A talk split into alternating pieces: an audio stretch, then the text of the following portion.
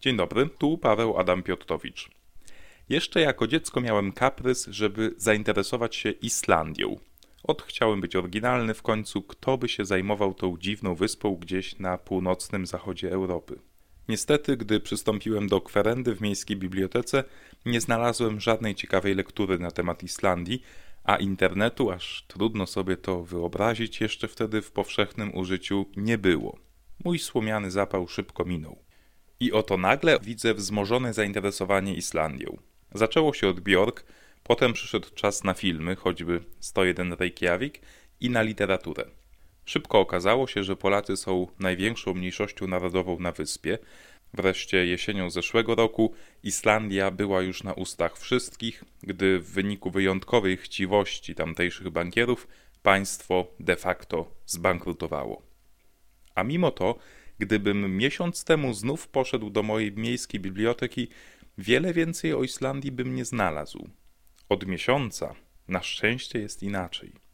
Wydawnictwo Trio i Collegium Civitas wydały bowiem zbiór niezwykle ciekawych artykułów o Islandii pod tytułem Islandia kraina, ludzie, dzieje, kultura, sztuka, język.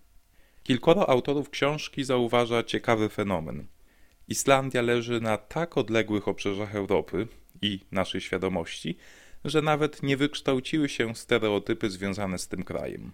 Przeciętny Polak Islandię skojarzy z gejzerami, hasłem Wyspa Lodu i Ognia, ewentualnie z przywoływaną już Bjork, Sigur Ros czy Mum. Trudno nam jednak połączyć te kilka haseł w spójną, nawet uproszczoną całość. Dzięki temu rzetelna informacja na temat Islandii ma szansę przebić się do naszej świadomości. Autorzy piszą o środowisku naturalnym Islandii, które wyjątkowo silnie wpływało na jej historię. Na przykład tak zwana mała epoka lodowcowa spowodowała znaczny spadek produkcji rolnej i przetwórczej, bo najzwyczajniej w świecie nie było gdzie wypasać owiec, a zlodowacenie oceanu utrudniało rybołówstwo. Inna ciekawostka.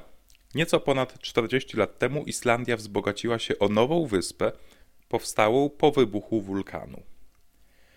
W zbiorze możemy też sporo przeczytać o mitologii islandzkiej i głęboko zakorzenionej wierze w elfy i trole, która to wiara jest notabene silnie wykorzystywana w akcjach promujących Islandię jako wyspę tajemniczą i nieskażoną europejską racjonalnością. Jako socjologa zafrapowały mnie wypowiedzi Polaków mieszkających w Islandii, którzy przylatując tam do pracy mieli o wyspie najczęściej pojęcie zupełnie znikome. W zbiorze mowa jest też o historii tego niewielkiego kraju, jego literaturze i muzyce, a nawet o środowiskach sympatyków kultury islandzkiej w Polsce. Brakuje mi tylko jednego aspektu gospodarczego. Zapewne nie tylko mnie nurtuje pytanie, jak Islandia, kraj pasterzy i rybaków, stała się bogatym państwem o najwyższym na świecie wskaźniku rozwoju społecznego, które nagle zbankrutowało.